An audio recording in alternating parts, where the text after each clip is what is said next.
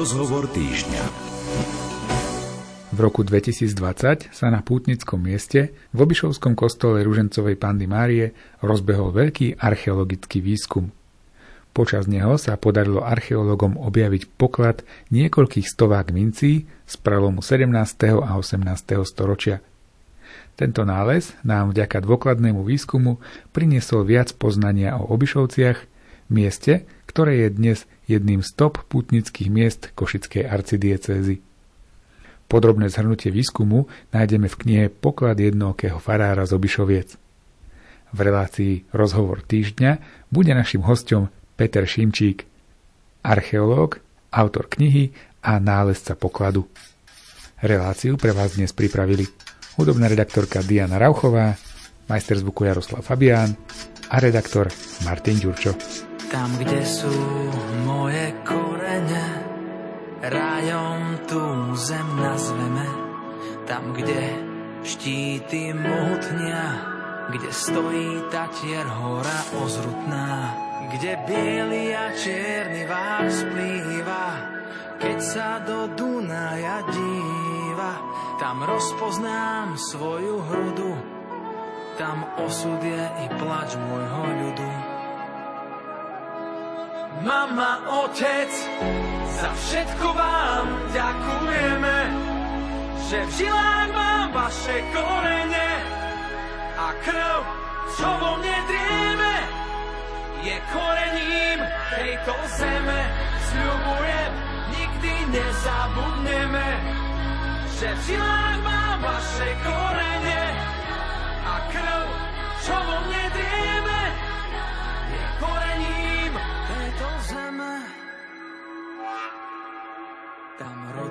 reč krásou nazveme, v nej človeče máš svoje ľúbenie, kde striehnú orly tatranské a dvom záleží na láske, kde pastieri pod nebom líhajú, kde fujari po horách hrávajú. Tam sú moje korene, kde zdieľam radosť i bolenie. Mama, otec, za všetko vám ďakujeme, že v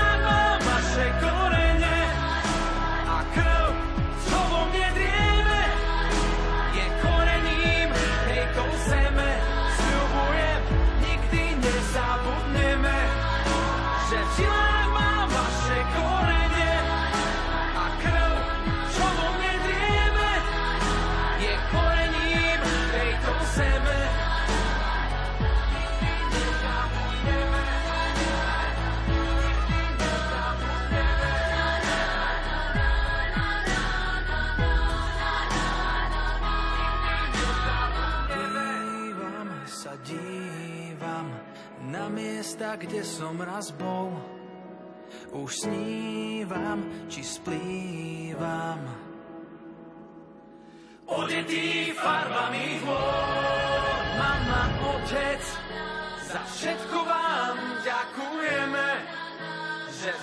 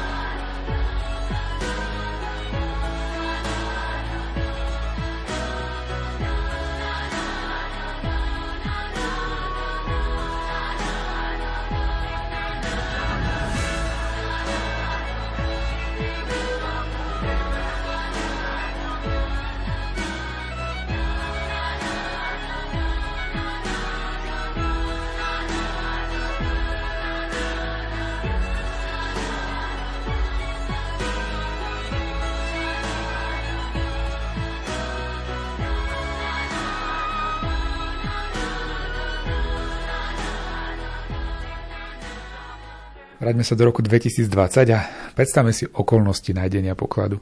Poviem to tak, všetko to spískal Jozef Kmec, tajomník oca biskupa. A Jozef mal takú víziu nájsť starší kostol v Obišovciach, stredoveký kostol, ale aj ten renesančný. V Obišovciach sa spomínajú tri kostoly. Stredoveký, potom renesančný kostol a tento, ktorý stojí z 19. storočia samozrejme. Hm.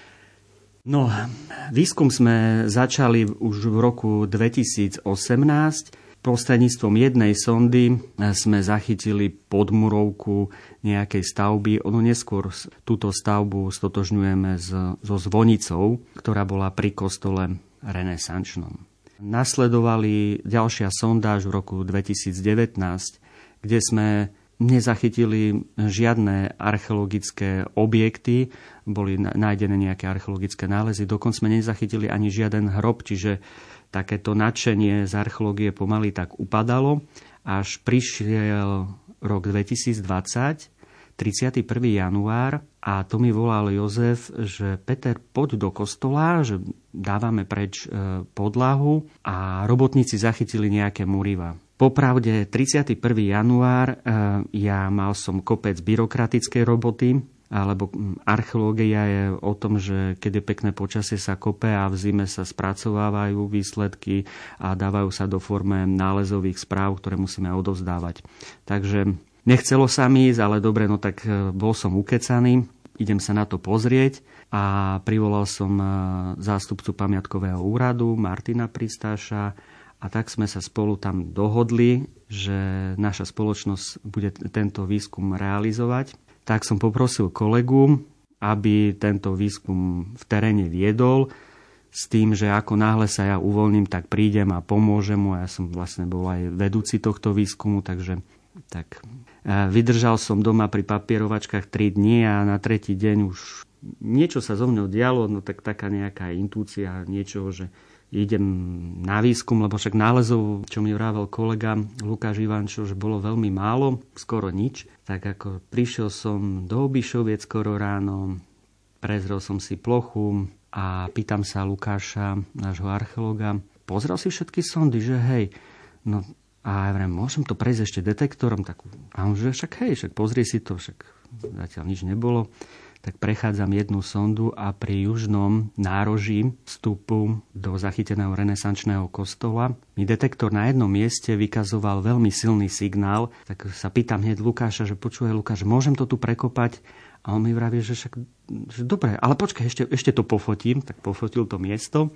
Ja som si zobral malú motičku, urobil som rez a pod vápennou a maltovou podlahou renesančného kostola som zachytil malú platničku po vyzdvihnutí tej platničky sa objavil okraj nádoby. No a bolo jasné, že v tej nádobe niečo je. Tak sme urobili s Lukášom menší rez a naraz sa z toho hrnčeka, z tej nádobky odlúpol jeden črep. No a ten okamih, keď uvidíte tam naukladané mince, to bolo akože na malý infarkt a tak sme vedeli, že máme poklad. Toto je perfektný opis, to naozaj ako sa nachádza poklad vlastne v realite, to je, no. to je no. super. No ale čo to potom znamená pre vás? Čo, lebo pre vás to znamená veľa roboty prakticky. No tak človeka to drží pár dní, pár týždňov, tá eufória, radosť. No a potom, tak poviem to otvorene, tak človek vytriezvie a zistí, že má ďalšiu robotu na stole. Treba balík financií, aby sme ten poklad dali do takého vizuálu, aby bol hocikedy vystaviteľný a aby sme z toho pokladu vedeli vytiahnuť informácie. To znamená, aké mince to boli. Čiže, no nie je to medlízať. letí vietor, čo dvíha prach, čo skrýva rieka, veľa si má. Koľko je ciest a hviezd na nebi, srdcu viac než odpovedí. Videl si hviezdu, na nebi hviezdu, do noci žiari v srdci pochodeň, po chladnej noci raz príde deň. Po lete zima, po zime ja. A vietor vesna, šťastie i žiaľ.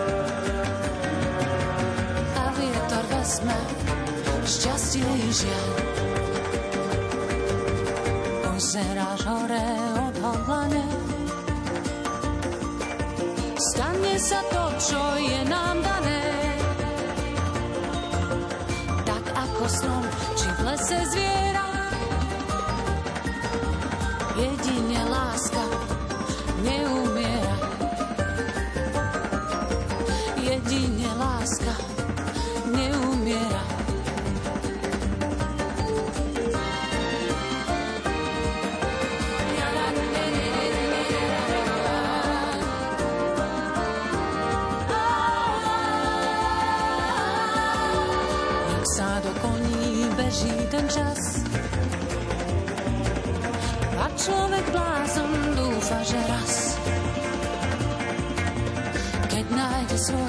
miesto v zemi. Verí, že niečo v ľuďoch zmení. Videl si hviezdu na nebi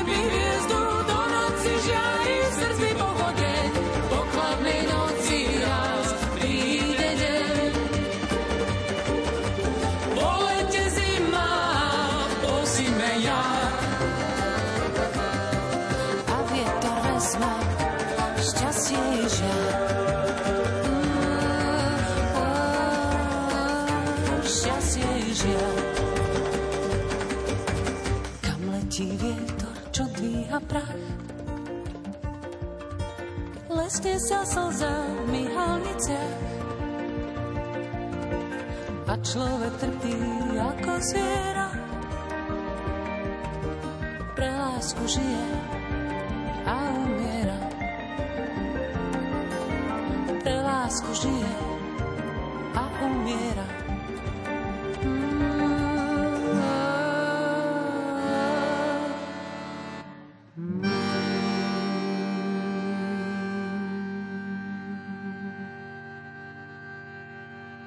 Je dôležité povedať pri týchto pokladoch, že tu nejde o hodnotu kovu, lebo to je asi to najmenej dôležité pri tomto celom, ale ide vlastne o to, čo nám tie mince vedia povedať, alebo čo nám ten poklad, lebo tu nešlo len o mince, ako som sa rozvedel. Takže povedzme si najprv, z čoho pozostával ten poklad. Vrátim sa ešte do tej chvíle, jak, jak sme zistili, že vlastne hrnček obsahuje mince. Boli to veľké mince, najprv som si myslel, že nejaké toliare, alebo, lebo neboli to maličké denáre, ale po vyzdvihnutí pokladu už za účasti zástupcov pamiatkových úradov Košíc a Prešova, ktoré boli privolaní, my sme počkali na nich a aby to bolo pod dohľadom pamiatkového úradu, tak sme to vyzdvihli. Som vyzdvihol ten poklad priamo pred touto komisiou. No a bolo hneď už mne osobne jasné, že, že, sa jedná o poltury, väčšie mince, ktoré obiehali na území Uhorska dá sa povedať, nášho Slovenska, lebo tieto, tieto poltúry neobiehali napríklad v Maďarsku, alebo v Čechách, alebo Polsku. Dá sa povedať, že na našom území. A Avšak boli to poltúry, ktoré vykazovali rôzne, rôzne razby, rôzne odchýlky a po prenesení pokladu na miestnu faru kde sa poklad rozložil na stôl, kde e, trebalo urobiť tú prvotnú obhliadku. Vo vnútri nádoby sme zachytili tkaninu.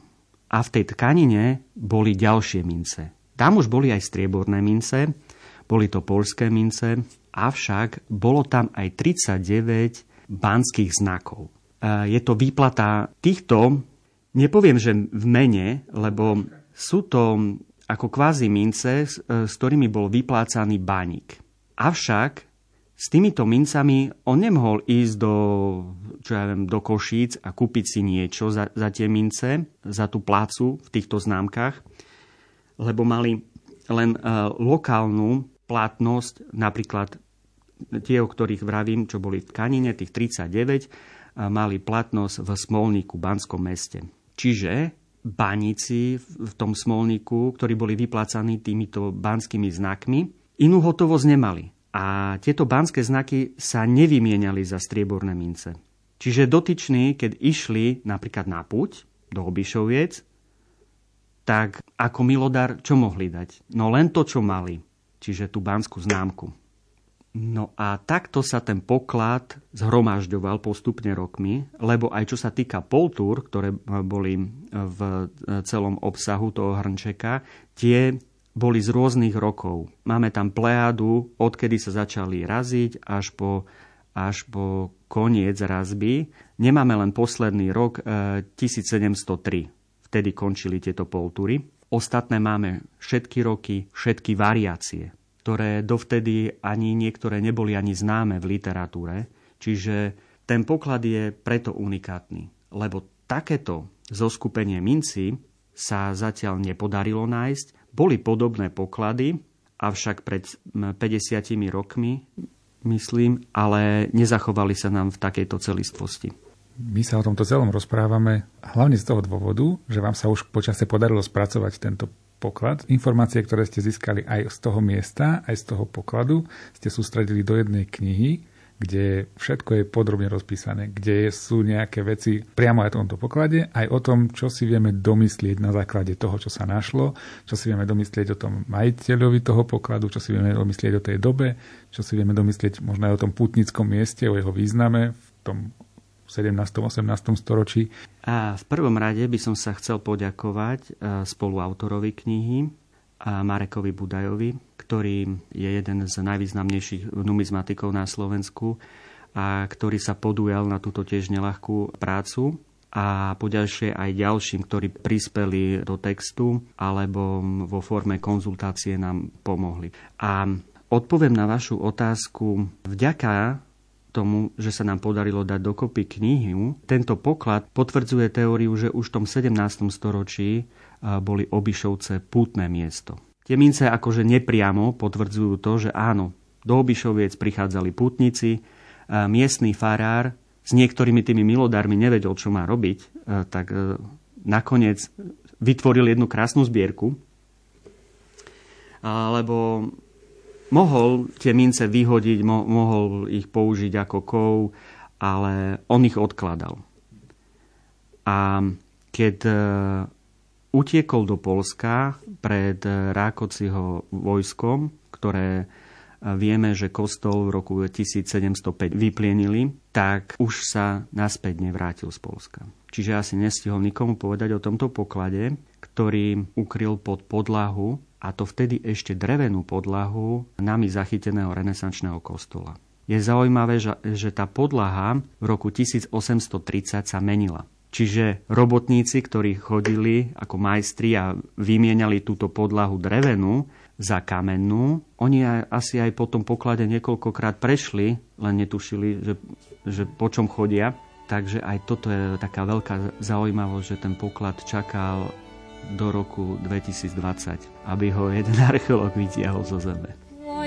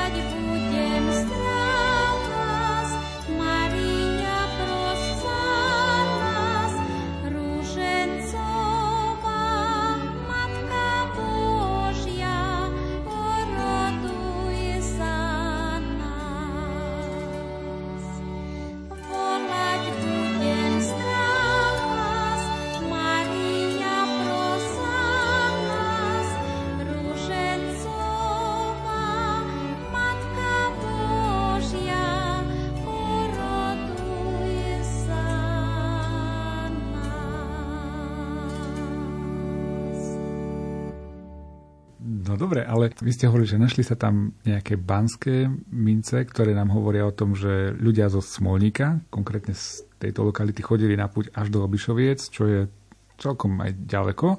Potom sme sa rozvedli, že tam boli nejaké polské mince, to znamená, že chodili sa možno ľudia, ktorí obchodovali alebo ktorí ano. nejakým spôsobom s tými mincami manipulovali a tie mince sa nedali tu minúť, tak si ich ten kňaz odkladal, ako ste spomínali. Dokonca poklad obsahoval aj falošné mince. Tie sú zaujímavé, lebo tie nám tiež veľa povedia o tej dobe. Čo vieme o tých falošných minciach? No, väčšinou sú to polské, e, sú to polské mince, väčšinou. E, čiže aj domáci napríklad, e, keď prišli do styku s takými mincami a išlo dať milodar. No, vieme, že do, ako milodar sa niekedy hádzali aj, aj gombiky. Trebalo, aby to štrnglo. No a myslíte, že ten kniaz vedel, že sú to falošné mince? No, to je otázka mal handicap, bol už na jedno oko slepý, preto ho v dobových listinách domáci označujú ako monooculus. Mal prezývku. A už ku koncu pôsobenia bol, bol na tom zle aj s druhým okom, čiže bol skoro slepý. A tento farár bol taká zaujímavá postavička. Z dobových listín sme sa dozvedeli, že bol veľmi žoviálny, vedel si z ľudí uťahovať a dokonca aj zo svojej pištole ponad nich niekedy strieľal. Čiže je to také, taká úsmevná postavička. Toto je zaujímavé, vy ste vlastne vedeli stotožniť aj toho majiteľa pokladu, hej? Áno, stotožňujeme to s týmto farárom, monookulom, lebo sú tu otázniky. Kto mohol mať prístup do kostola, kto mohol zhromaždiť takúto zbierku, ktorú, ktorú rokmi zhromažďoval. To to, to neurobíte takúto zbierku za rok, ani za dva, ani za päť. Čiže to poukazuje jedine na tohoto farára. No. no a poďalšie, ten farár odišiel. Odišiel do Polska, takže sa nevrátil. Preto máme ten poklad.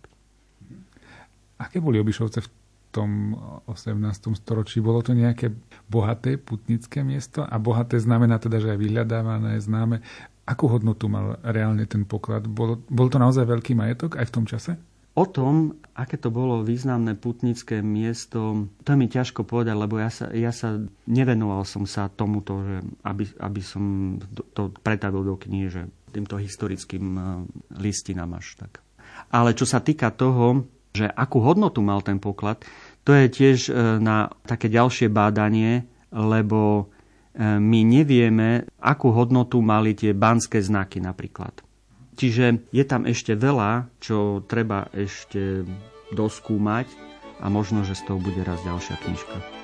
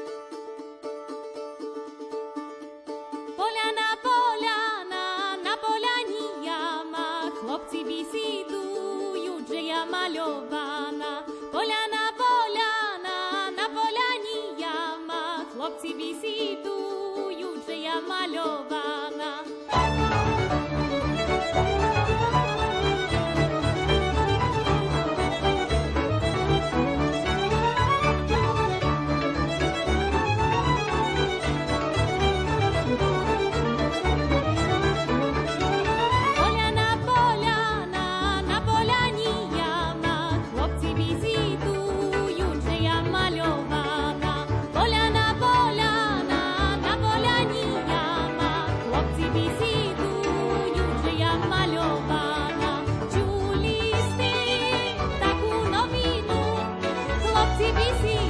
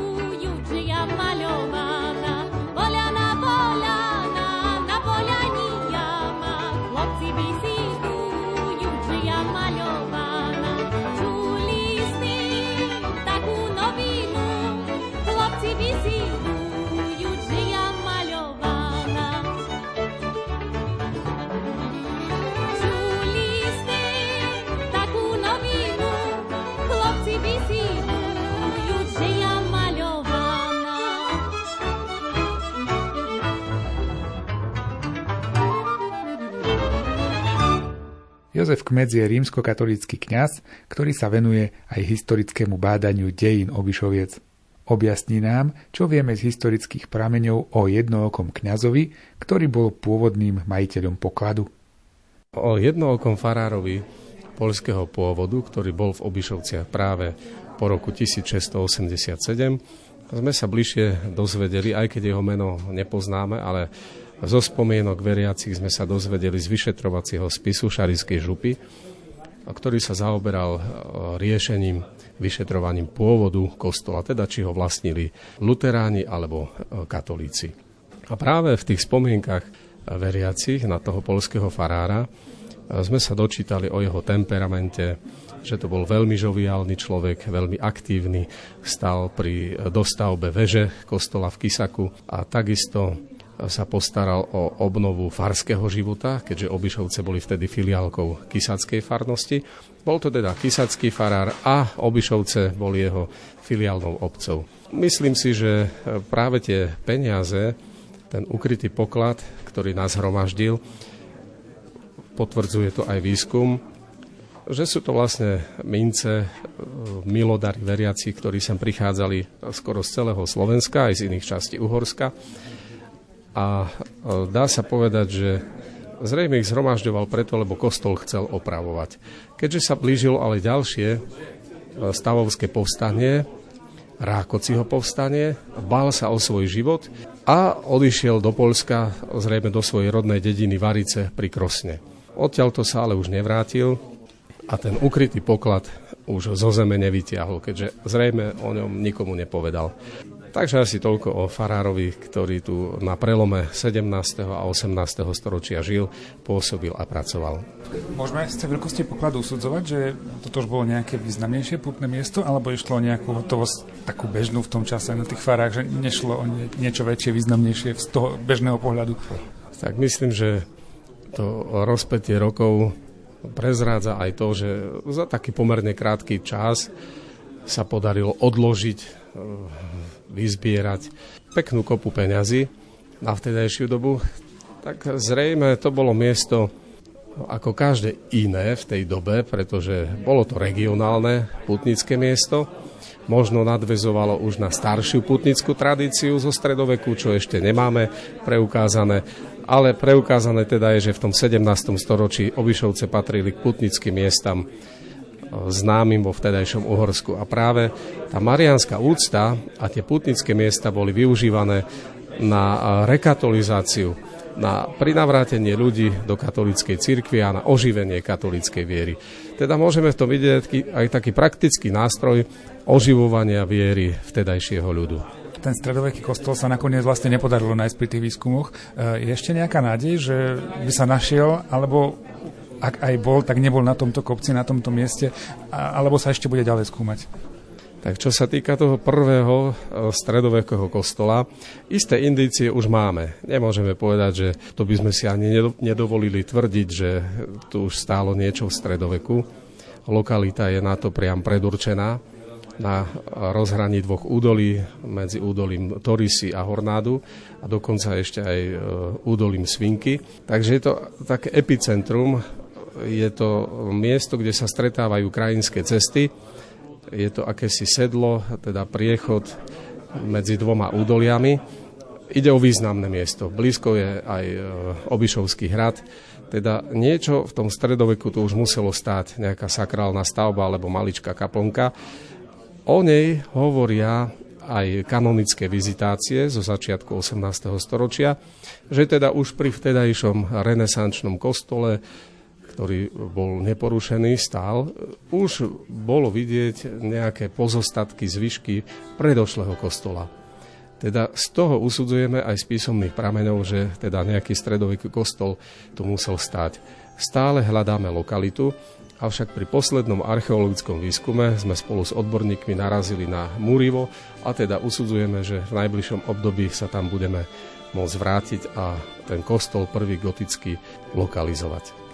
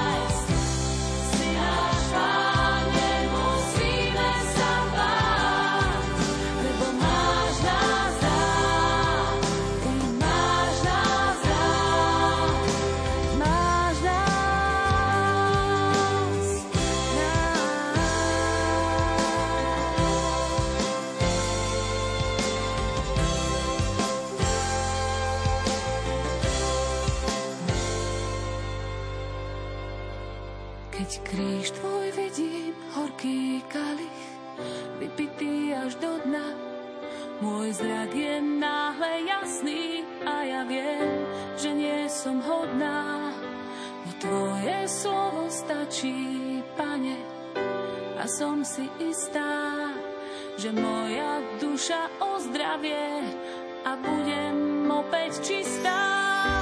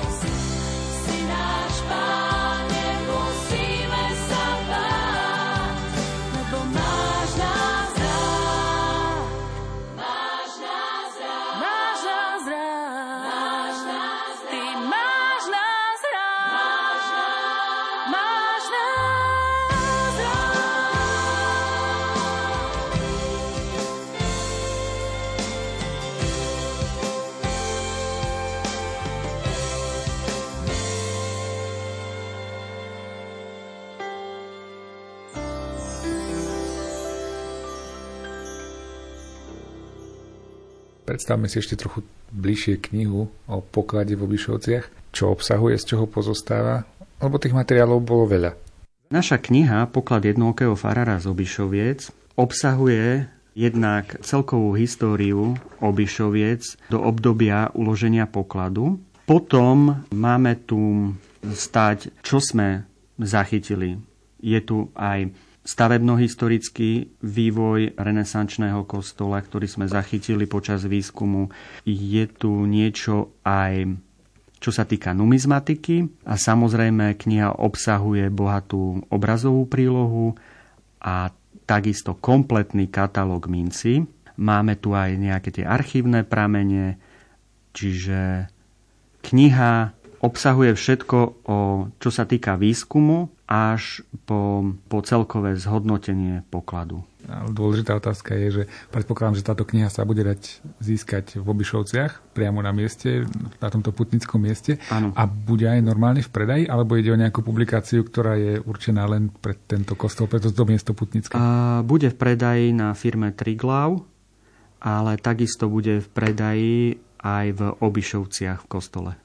Kde bude tento poklad prezentovaný? Lebo to je tiež ďalšia taká etapa, že nájdenie, nejaká konzervácia, potom nejaký popis a potom zvyčajne sa tie veci vystavujú, ukazujú. Budú niekde vystavené? Plánuje sa to vystaviť na Bratislavskom hrade, tento poklad, avšak cesta je ešte dlhá, aby, aby to bolo vystavené. Vy ste už skončili s výskumom v Obišovciach, alebo toto miesto ešte bude nejakým spôsobom Eh. skúmané? Pýtam sa kvôli tomu, že či sa ešte môže niečo možno podariť. No, ja mám pocit, že Obišovce a okolie kostola ešte nevydalo všetky tajomstvá. Stále je ešte nenájdený stredoveký kostol, takže ja myslím, že do budúcna toto miesto môže ešte priniesť veľa zaujímavých nálezov. Takže nie, nie, není to uzavreté.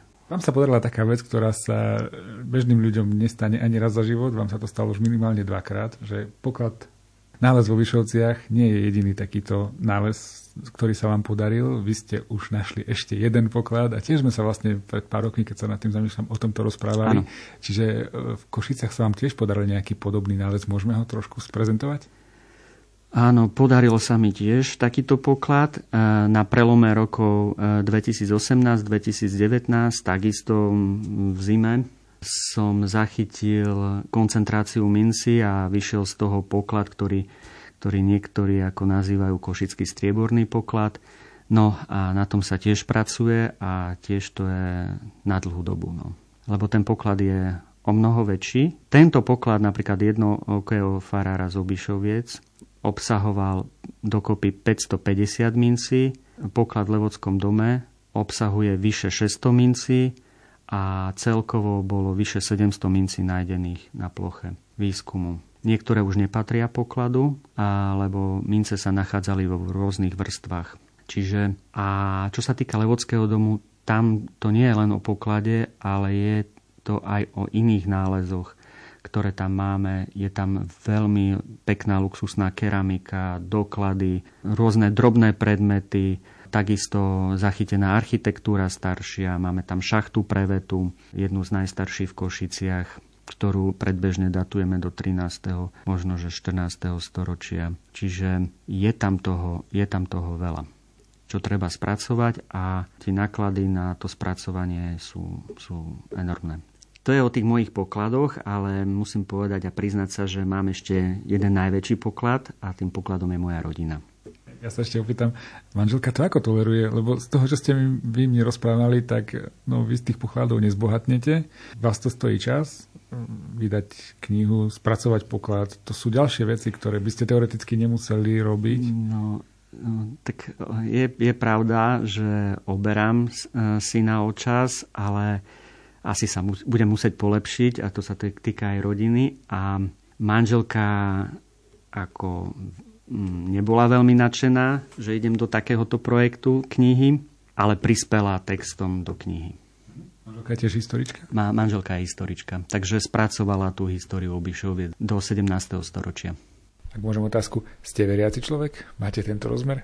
Áno, som veriaci človek a možno, že aj preto ma zaujal tento poklad viac ako poklad z Levodského domu v Košiciach, lebo sú to mince bežných ľudí, ktorí neboli bohatí a fakt, že ako milodar dali to, čo mali a žiaľ, no, nemali strieborné alebo zlaté mince a možno, že keby mali, tak možno, že by aj dali tieto, ale ono je to, ten poklad um, takú, takú inú hodnotu má pre mňa, že fakt, že to sú mince tých takých bežných ľudí, ťažko pracujúcich. Ty božská láska, Ježiš môj, si plný lásky najsladšej. Vyžeň mi z duše nepokoj, nech teba len si chránim v nej. Nech viem, ako ma miluješ, môj pán, môj Tvorca a Boh tiež.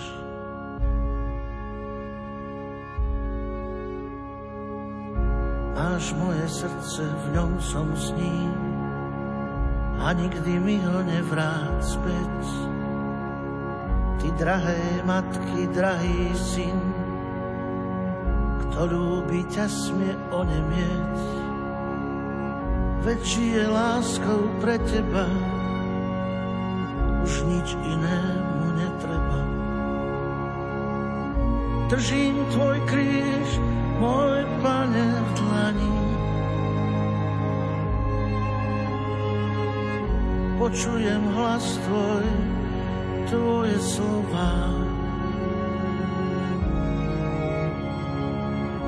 Nik mi z duše neodstráni.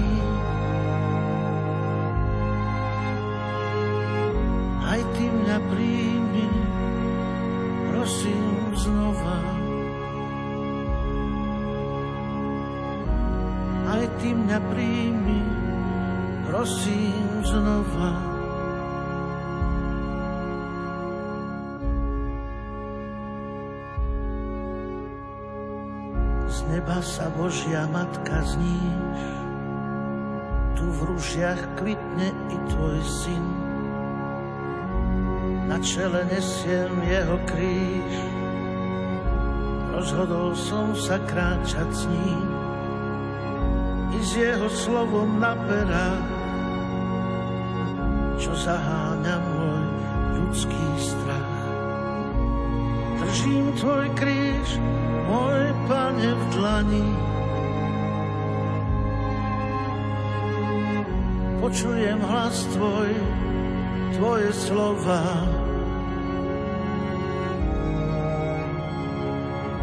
Nik mi ich z duše neodstráni. Aj ty mňa príjmi, prosím znova. Aj ty mňa príjmi, prosím znova.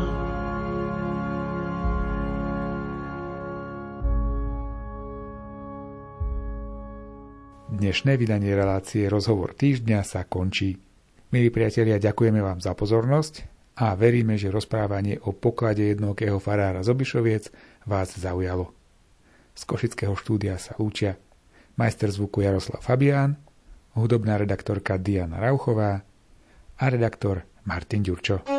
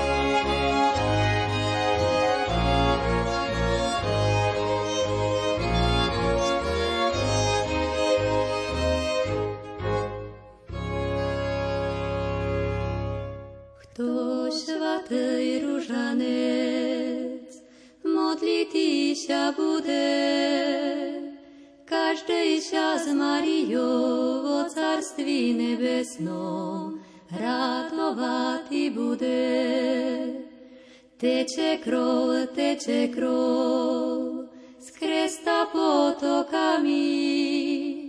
Raduj sa, Marie, raduj sa, Marie, s našima dušami. To čvatej ružanec z neba je poslanej. Sama ho Marie, sama Marie, prekrasno spívaje. Bohorodice Divo, obradovaná ja Márie, Hospod s Tobою, blahoslovená Ty v ženách i blahoslovený plod života Tvojeho, i ako rodila je si Krista, spása i zbaviteľa dušám našam. Ráno je radosnej, rúžanec presviatej, poludne stradalnej, poludne stradalnej, bo Isus rozpiatej. Večer je slavnostnej, ku presviatoj Trojci. Vproznám, mamičko, vproznám, mamičko, u Boha milosti. Tých piatnácet tajín, što mša modlíme, Primi ich, Marie, primi ich, Marie, vírno ťa prosíme. Primi ich, Marie, predlož ich pred syna. By nám byla hrišná, by nám byla hrišná, odpuštěná vina. By nám byla hrišná, by nám byla hrišná, odpuštěná vina.